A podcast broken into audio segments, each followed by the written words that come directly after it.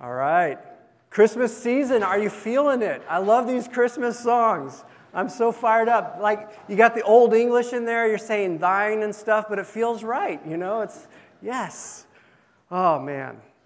All right. So, the message series that we're in, timely Christmas series, it's called The King Has Come.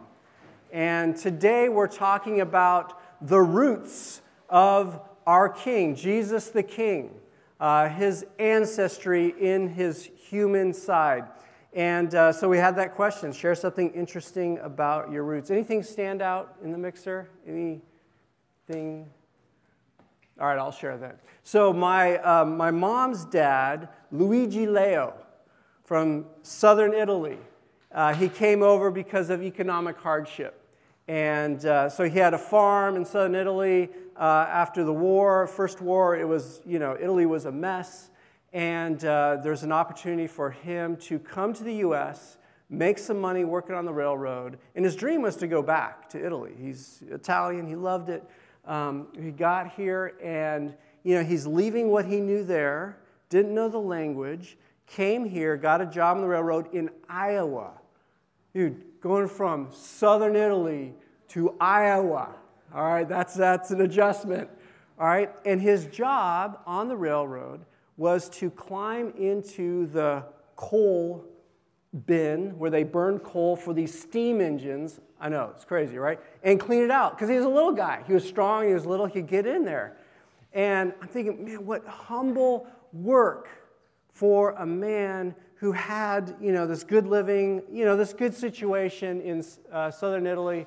Uh, but he did it for who? He did it for his wife, his two daughters at that time, and then his future kids. So he made this sacrifice. He humbled himself, he put others first, so forth. It's a lot of our stories, right? A lot of our roots have that. And I'm going to talk today about the roots of Jesus, our King uh, King of the Jews, but King of all nations now. And um, there's some interesting things here. And um, but before I, I dive into that, I want to like make the connection. Why, why would we care about the lineage of Jesus, our King? One, it's interesting, right? Okay. But, but two, we're even closer to this than, oh, Jesus' lineage way back then. We're closer to that. Listen to Galatians 3.29. Listen what he says to you and me who are in Christ. Um, if you belong to Christ, it says, then you are Abraham's descendants. Now, Jesus, in his ancestry, in his human side, he traces his lineage back to Abraham. All right, do you hear this? If you belong to Christ, then you are Abraham's descendants. Wait, what do you mean? Ethnically, bloodline? No heirs according to promise, a promise by God made to Abraham way back that through him, through his offspring, all nations far off will be blessed. We've been brought into this ancestry of Jesus that goes all the way back to Abraham. It gets even better. Romans 8, 16 through 17. The Spirit Himself testifies with our spirit that we are God's children. Jesus, the King of the Jews, God in the flesh. The Spirit testifies with our spirit that we are God's children. Now, if we are children, then we are heirs, heirs of God, and co heirs with Christ. So, when we talk about the roots of Jesus the King, we're talking about our roots. It's our story now. We've been grafted in. We've been chosen, even though we were far off, separated, distant. Um, some of us were close ethnically and bloodline, many of us were not. But we were brought in. When we were brought in, we were brought in as children of God. We're related to this king, co heirs with Christ, descendants of Father Abraham, who had many sons. Many sons and daughters had men, had Father Abraham, and you are one of them. So am I. So let's all praise the Lord. Waha! Anybody know that song? All right, good, good. All right, yeah. I didn't grow up with that. I, I got that later. I still need to work on it. All right, so, and if we're God's children, what does that make us with each other? Brothers and sisters. Brothers and sisters in Christ. And that's not just like a nice little thought on top of it all. That's actually the deeper reality now. We've been born again. We're part of the new humanity. We're part of uh, what God's doing in the world. And this family, this kingdom, this household will go on forever. So let's enjoy each other. Let's see each other more and more as brothers and sisters. All right, now back to Jesus' genealogy, which we're connected to now in Christ. All right, let's look at it. You know, Matthew, when he decided to write, uh, write down the, the good news about Jesus, who he is, what he's done, what he offers humanity, he started with a genealogy. He started looking at, by looking at Jesus' roots. Listen to this Matthew 1 1. This is the genealogy, this is the beginning of the book. This is the genealogy of Jesus, the Messiah, the son of David, the son of Abraham. And then he goes on, I'm not going to do it to us today, but verse 2 through 16, about 272 words, he highlights 47 people between Abraham and Jesus, the Messiah. And then after he does that, he gives us a summary, Matthew 1:17. Thus there were 14 generations, ballpark roughly, from Abraham to David. So he's, he's highlighting some key people in God's work in the world through this line of Abraham. From Abraham to David, 14 from David to the exile in Babylon. That was a big deal. We'll look at that in a minute. And 14 from that exile to Jesus, the Messiah, being born. All right. Now he highlighted who? Abraham and David. All right, now let's look at these two guys. Because they're important, and because this, these are two people that God chose, not because they are great, not because they are perfect or sinless or, you know, whatever, but He just chose them. He's like, I got to work through somebody. All of humanity's fallen. I'm going to work through somebody. I'm going to choose Abraham. I'm going to work through him, and He does it by uh, revealing Himself to Abraham and declaring a promise to him. We looked at this last week. This is way back in the year 2054. Again, your ancestry, my ancestry, in an amazing way. Genesis 22 18. Through your offspring, Abraham, all nations on earth someday will be blessed because you've obeyed me.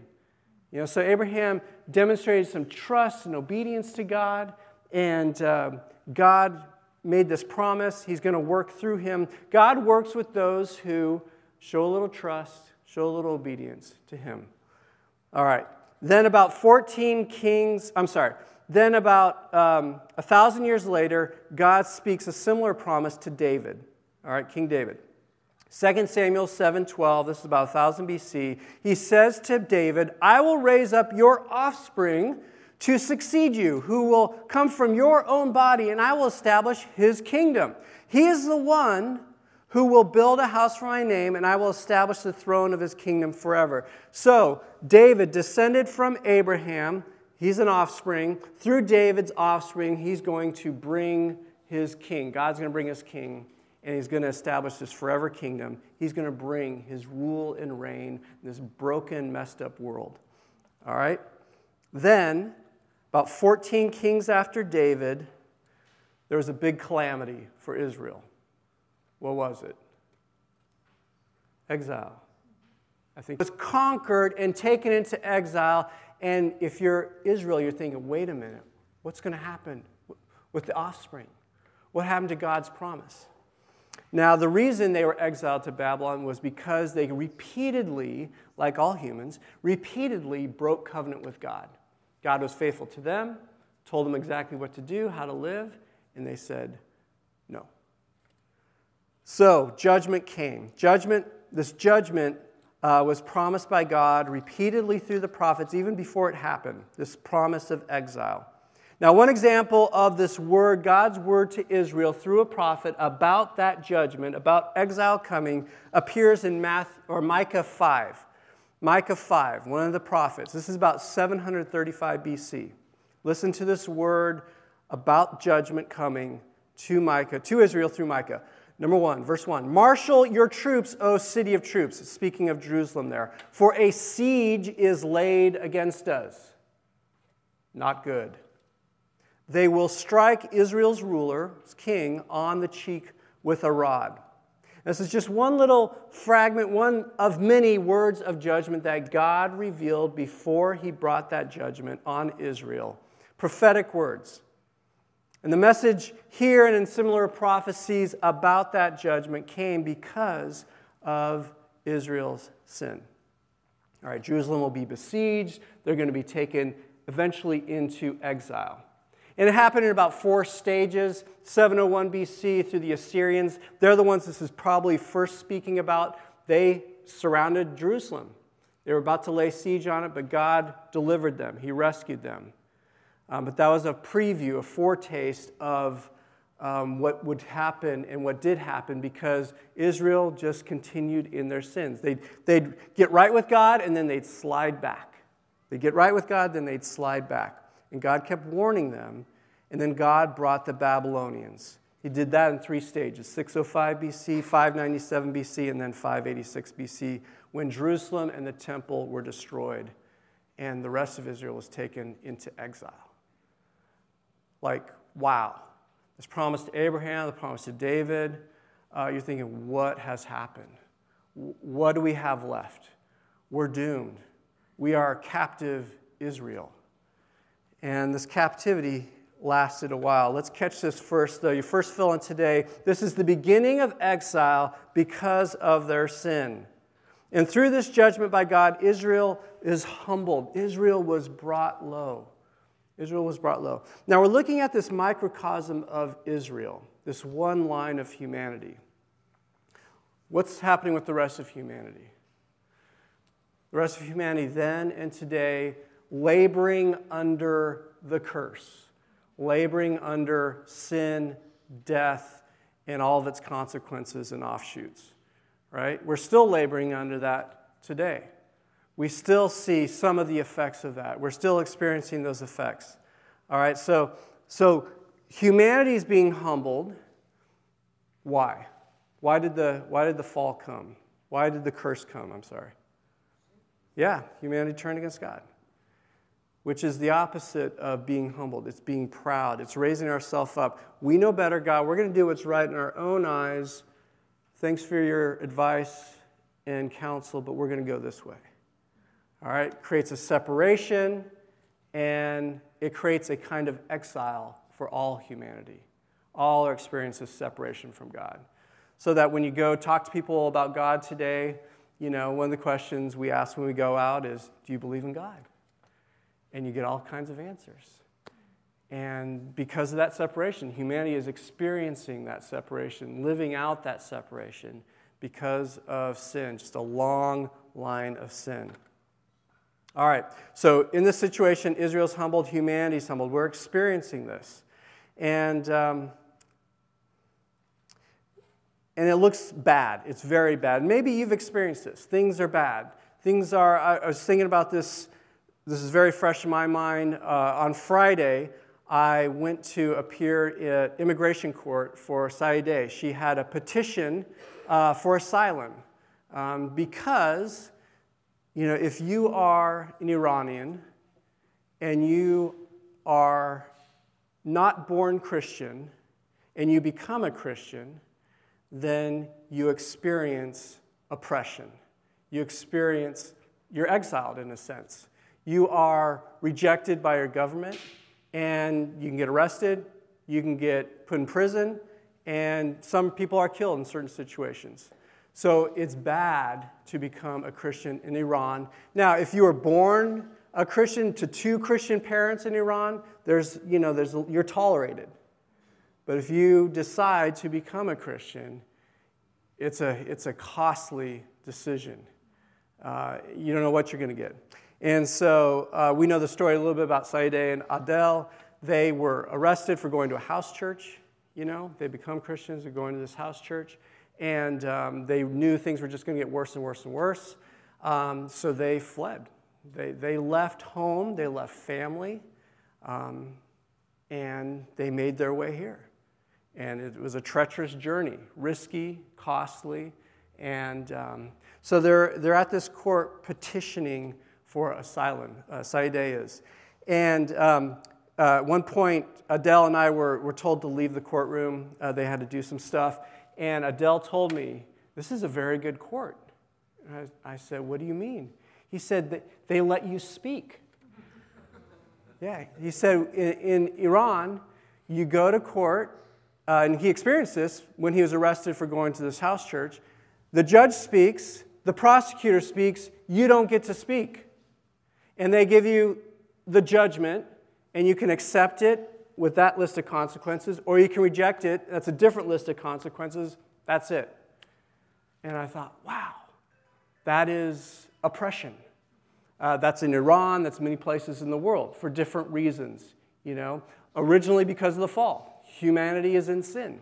And so this is still at work. Israel was under the oppression of first the Babylonians, then the Persians, then the Greeks, and then the Romans. And you're thinking, wow, how is this going to end? All right, I'll tell you more about that story in a minute. Back to Jesus' um, genealogy. So we left it in Micah, this word of judgment. Things look bad. But God is great. God is great. He's not going to let human sin, your sin, my sin, stop him from accomplishing his good plans to renew humanity, to renew you or me. He's bigger than that. So, next verse, verse 2 in Micah 5:1, he says, "But you, Bethlehem, Ephrathah, that's a either a region within near Bethlehem, it's the region that Bethlehem is in, or it's a clan within that lives in Bethlehem. You, you, can read it a couple different ways. But you, Bethlehem Ephrathah, though you are small among the clans of Judah, out of you will come for me one who will be ruler over Israel, whose origins are from of old, from ancient times. Therefore, Israel will be abandoned, exiled, until the time when she who is in labor gives birth, and the rest of his brothers return to join the Israelites. It's talking about you and I there. He will stand and shepherd his flock in the strength of the Lord, in the majesty of the name of the Lord his God, and they will live securely, for then his greatness will reach to the ends of the earth, and he will be their peace. Word of judgment followed with, and I'm still going to fulfill my promises because I'm bigger than that. And we get this amazing prophetic word about Jesus and his coming. 700 years before it happens. All right? So, yes, Israel, you'll be besieged. Yes, you'll be abandoned. You'll, be, you'll go into exile, next fill in. But God, in His mercy, in His loving kindness, promised to bring His kingdom out of what? Out of a small clan, a small town in Bethlehem. God will raise up a king whose origins are, it's mysterious here, from old from of old, from ancient times. And this might remind you of something that Jesus said. John 8 Before Abraham was born, I am. Might remind you of John 1. In the beginning was the Word, and the Word was with God. The Word was God. John 1:14, the word became flesh and made his dwelling among us. There's some mysterious prophetic stuff here. All right? And he's going to come from Bethlehem, descended from Judah, which is in the line of David, whose greatness will reach to the ends of the earth. We're talking about him today, 2,000 years later, 2,700 years later, and he will be our peace. All right. But before that promise comes back to Israel, the wait. They had to wait under the rule, this is your next fill in, under the rule of Babylon, Persia, Greece, and Rome long period of oppression, loss, distress, of calling out to God, O come, O come, Emmanuel.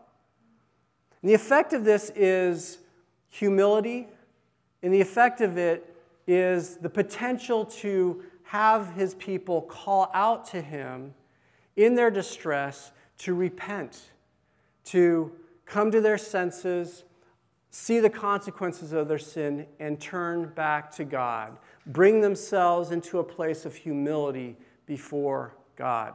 God does the same thing today.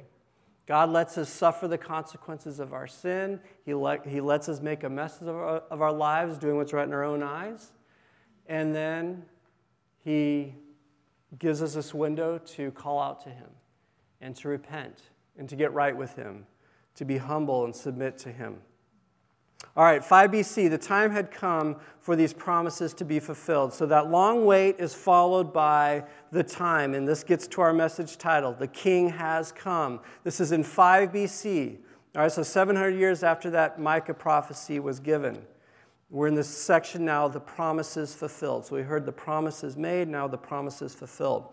Now, 5 BC is the year when God sent his angel, Gabriel, to Mary with some big news, like some crazy big news.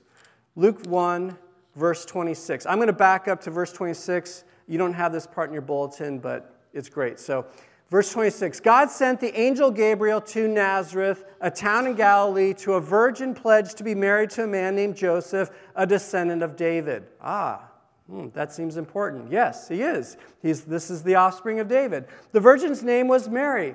The angel went to her and said, Greetings, you who are highly favored. The Lord is with you.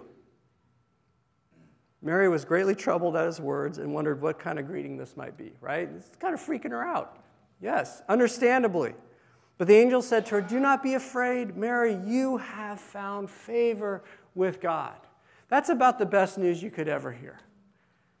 If you know Jesus, if you're in relationship with Jesus, you have found favor with God. It's because of God's good favor on you.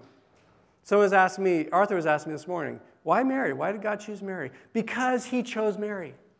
Not because of who Mary was or she was great or anything, but because he decided to put his favor upon her. He chose Mary, just like he chose you and me with our track record, with our, you know, craziness. God chose Mary for this amazing privilege. All right, there's more news for Mary. You'll conceive and give birth to a son, and you are to call him Jesus. He will be great and will be called the Son of the Most High. The Lord God will give him the throne of his father, David. And the bells are ringing. Oh, this is, this is the messianic prophecies. And he will reign over Jacob's descendants forever. His kingdom will never end. The Holy Spirit will come on you, Mary, and the power of the Most High will overshadow you, so that the Holy One to be born will be called the Son of God, fully divine, fully human, together in Jesus. Now, listen to Mary's response. This is a big takeaway for us today. She hears this news. Verse 38, she says, I am the Lord's servant. May your word to me be fulfilled. So, this is pretty big news, right? She's betrothed, she's engaged, and God comes and says, You're going to have a child. Not through Joseph, but through me. What's her attitude to this news? Humble obedience. I accept. This is big, this is amazing, this is very disruptive, but okay, I'm going to follow. I'm going to tuck in behind this. She doesn't fight it, um, she accepts it. And she doesn't know it quite right at this moment, but what an honor. God chose to conceive the eternal Word of God through humble Mary. And then Mary, it catches up with her. She, she, she grasps it to some extent shortly after this. And probably inspired by the Holy Spirit, she, she speaks this song. We call it Mary's Song. And let's listen to what she says, what she has realized from God in this. Luke 1, verse 46 Mary said, My soul glorifies the Lord. It's a very humble stance, right? My soul glorifies the Lord. My spirit rejoices in God, my Savior, for he has been mindful of the humble state of his servant. From now on, all generations will call me blessed. And we do, right? Her, her fame is known for how many people are named after Mary? For the mighty one has done great things for me. Holy is his name. So that's what God's doing in her life. And then she realizes this is bigger than her. Verse 50 His mercy extends to those who fear him, those who fear, honor, revere him, humble themselves before him from generation to generation. He has performed mighty deeds with his arms.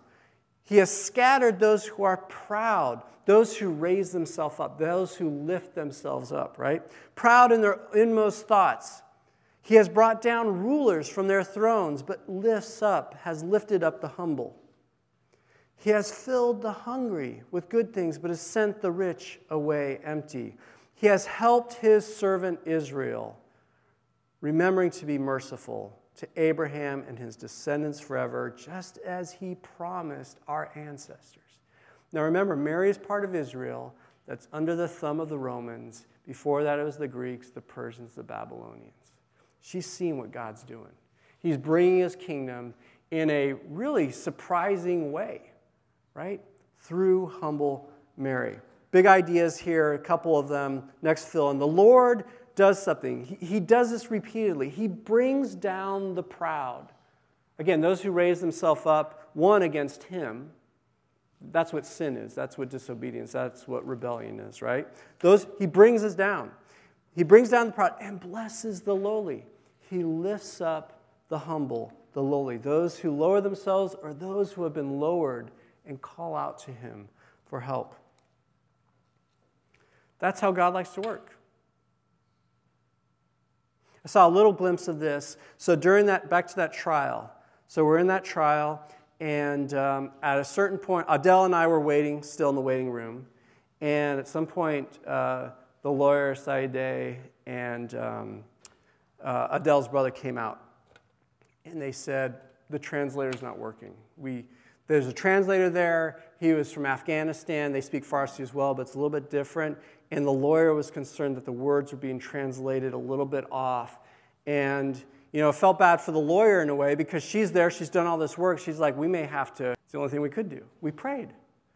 We prayed. We said, Lord, help. Send a translator. There's got to be one in this building. Send a translator. And we're totally dependent on God at that moment. And, you know, this has been a big, costly affair. And, you know, Saide, Adel, they're stressed out. It's, it's big, right? And um, so we're waiting. And they call us back in.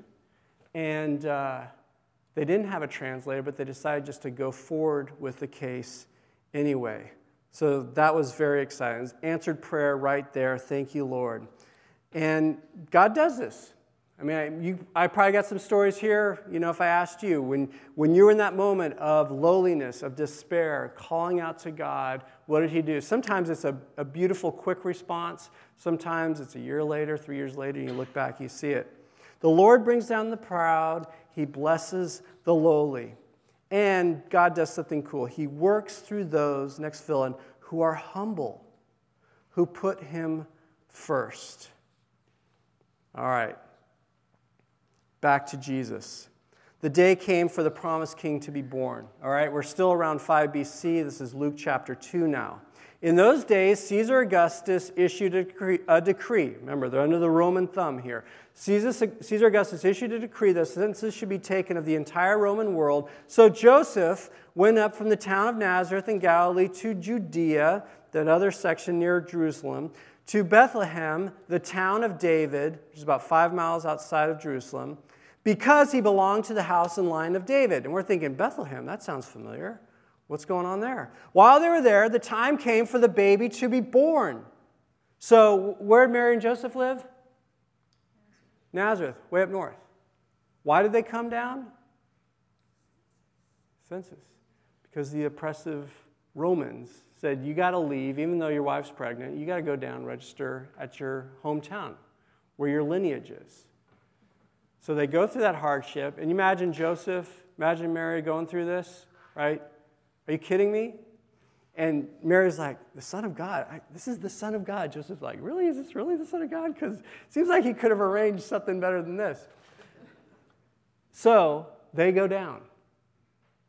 And I don't know if they're aware of the why at this point, but we, with the background that we have, are like, Bethlehem, that's important. the Messiah is going to come from Bethlehem. All right. So he's born there. Um, and listen to how he's born. You know, it's, it's already crazy that his parents have to come down uh, while she's pregnant. But while they were there, verse 6, the time came for the baby to be born. And she gave birth to her firstborn, a son. She wrapped him in cloths and placed him in a manger, a feeding box for animals, because there was no guest room available for them. Now, this God of the universe chooses to be born this way, right? The humility of God. That's astounding. The humility of God. God intentionally lowering himself, um, choosing to be born in these lowly situation, this lowly condition. The humility of God, Jesus the King, comes, the King comes in lowliness. Born in a little town, born in a manger, no guest room. Why? Why? Again, God could have done it any way He wanted. Why would He do it like this? What is He showing you and me? Humility. Humility. God really values humility. God intentionally, again, intentionally, not this was the only choice he had, God intentionally, though he's the greatest one, lowers himself, chooses to lower himself. That is humility, intentionally lowering yourself. All right. That's, that's astounding, right? And actually, for some people, it's offensive. Like, Muslims that I've talked to, they have a hard time with the idea of, first of all, Jesus, God, the Word of God becoming flesh, lowering himself like that. But then to die on a cross, that's where we go next. So, God comes in humility. Now let's connect this to you and me today. Philippians 2 does it better than anything. We're going to go there now. Now, Philippians was written to followers of Jesus, disciples of Jesus, in the Greek city of Philippi around the year 62, so about 30 years after Jesus' death and resurrection. All right, Christianity had already spread at that point to Europe and beyond. So listen to this Philippians 2, we're going to start verse 5. Um, in your relationships with one another, and speaking to believers, he's speaking to those who are in Christ, he's speaking to you and me in your relationships with one another, brothers and sisters in Christ, have the same mindset as Christ Jesus, who, being in very nature God, did not consider equality with God something to be used to his own advantage, something to be grasped and held onto at all costs.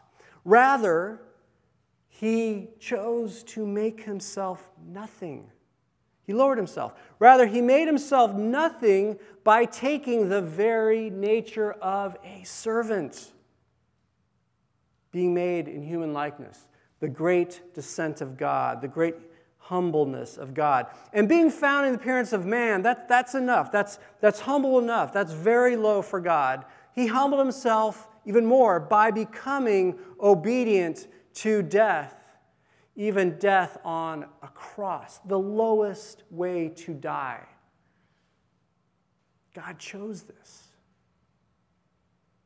I said humility is intentionally lowering yourself, but why did Jesus do this? Why did God the Son do this? Why did he humble himself, become a man, and then humble himself even to the point of death, even death on a cross? For your good, for my good to save us for the other. Even those who are far from him, who didn't want anything to do with him. God intentionally lowered himself for the good of others, for our good. That's humility. That's God loves humility. Isn't that because it's it's amazing, right? What an amazing characteristic of God to display in its fullness humility, intentionally lowering yourself for the good of someone else. That's the way That's the way of God. Image bearers of God, He wants you and me to come into that also. All right, so that's where he goes next. Verse 9. Oh, I'm sorry. No, not yet. I'm getting ahead of myself. All right, so he's in this lowest place. And this is what God likes to do with the humble. Verse 9. Therefore, God exalted him from that lowest place to the highest place and gave him the name that is above every name, so that the name of Jesus every knee should bow in heaven and earth and under the earth, and every tongue confess that Jesus Christ is Lord to the glory of God the Father, which brings praise and glory to God the Father, displays God. This trajectory, intentionally lowering yourself for the good of others, God walks it first so that you and I will begin to walk it. And then what he likes to do is he likes to exalt the humble, like Mary. Use the humble, work through the humble do his mighty, amazing, astounding works through the humble, those who intentionally lower themselves. So that's where the word of Philippians goes next. It's in verse 3. It's actually ahead, but bringing it now. So, this is the word to you, me, brothers and sisters in Christ, with this in mind. Do nothing out of selfish ambition. Putting yourself first, right? or vain conceit, just empty vanity, putting yourself first. Rather, in humility, value others above yourselves. Put others first. Not looking to your own interests, but each of you to the interests of others. The call to humility for us, followers of Christ. So, sum it up two ways. Number one starts with this Humble yourself before God. begins there, and He will lift you up. That's the trajectory. That's the path. That's the narrow path. If you try to raise yourself up, try to exalt yourself, put yourself first, God's going to oppose you. God opposes the proud, but gives grace to the humble. God humbles those who exalt themselves, but exalts those who humble themselves. This is how God works. So it starts here. Now, think about this without humility, you can't even come into this relationship with God. You can't come into his family, his presence, his sphere of activity. You can't receive the new life that he offers. You can't receive the blessings that he wants to lead you in. Lowering yourself before God, humbling yourself before God looks like this it means turning to God. Turning to God, first of all. God help. God, I, I'm out. I'm at my limits. Turning your attention to Him, acknowledging your sin to Him. God, I've been rebellious. I've ignored you. I've put myself first. I've used others. I've been obnoxious. Um, forgive me. Forgive me, Lord. Asking for His forgiveness is humility, right? Lord, forgive me. I need your forgiveness. I need your mercy. And then receiving the forgiveness he offers. Thank you, Jesus, for paying a high price for me on the cross. I needed that. Thank you. I receive it. Thank you for that great gift. Wow. And then kneeling to him as your Lord and King. Praying to him, asking for him to come into your life, listening to him, seeking his guidance and following it. Humble yourself before God, and He will lift you up. That's the way. New life starts there. New life starts there. That's step one. And then, again, now be humble with each other, right? Now, next fill, intentionally put others first. Intentionally put others first. It's not my default, it's not my natural tendency. All right? So intentionally put others first. And I tried to do that this week, right? And that's being humble. That's putting them first in that moment. It's looking after what others want and need, not just what I want and need and making sure to get that. intentionally putting others first. It's going out of the way for others when it's inconvenient, when it's a sacrifice, when it's not your first pick, when it messes up your plans. It's making sacrifices for others. It's giving, it's being generous, it's being willing to get your hands dirty. Put yourself in the situation to help others. That's intentionally lowering yourself for the sake of others. And God does that. God works through that. It's amazing. There's, it's not just do that and yeah, do that. It's do that and God will use you. God will bless you. Now, this is a small example, and you don't really want to share an example of being humble because that's not very humble. But, but I want to, there's this moment, there's this moment in, so at some point I'm called before the judge and he, the, the question the prosec- the, the, yeah, the, the person representing um, the immigration government is asking me questions. They basically want to make sure that this is a genuine thing, right? This is a genuine case of asylum. And I'm just, you know, so I sw- I'm sworn in, and uh, it's a little nerve wracking, right? Okay. Uh, and, but I just, I tell what happened. And um, so I'm, they're asking me questions like, how do you know that this, you know, this is genuine? And there's a moment where I get to share, before this little court, there's just a few of us there, but I get to share the gospel.